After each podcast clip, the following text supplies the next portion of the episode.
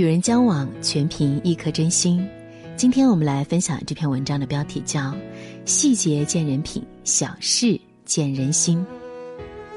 有句话说：“品现于事，心藏于身。”我们很难从表面上真正了解一个人，但可以从生活的细节中看清一个人的人品和真心。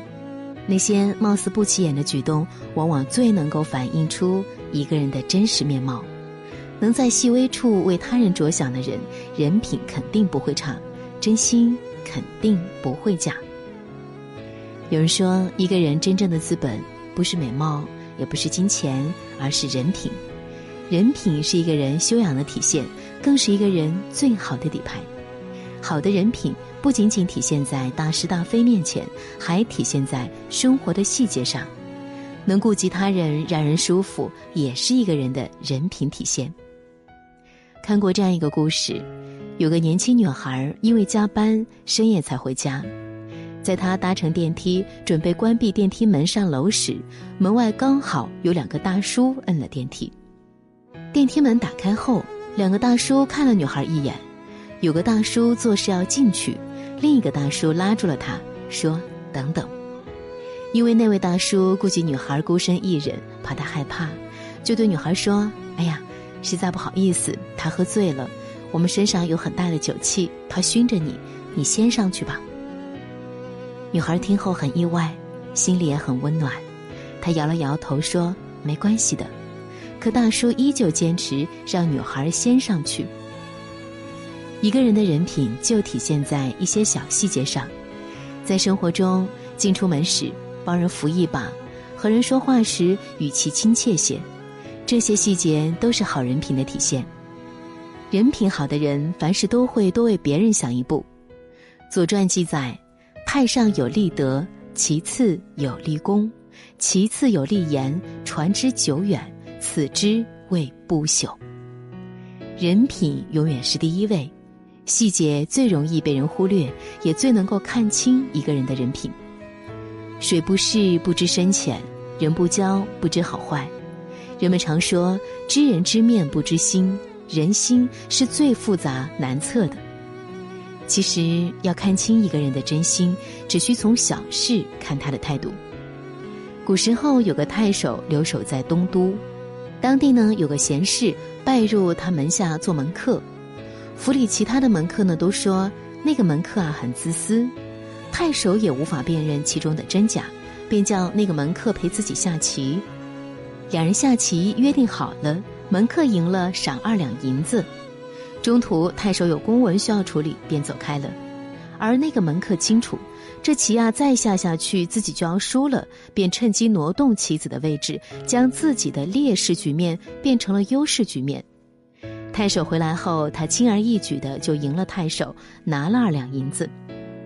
其实太守回来时已经察觉到了，他挪动了棋子，但是没有揭穿他。第二天，太守让他去别家做门客。门客很疑惑，好端端的为什么要辞退自己？临走时便问缘由。太守说：“你面对利益时，不是想着解决难题，而是选择用手段赢我。如果真的遇到事情，你只会顾自身利益，弃我于险境。所以，你不适合待在我身边。”最后，门客很羞愧的离开了。东野圭吾说：“世界上有两样东西不可直视，一是太阳，二是人心。人心最难防备，你不知道微笑的背后是否藏着刀。人心确实难测，但依旧可以从小事上看一个人真不真心。如果一个人在他面对诱惑困难时，依旧会为我们着想，这样的人才是对我们真心的。真心不在嘴，在心。”只有看清人心，才能和正确的人结交，不让自己受伤。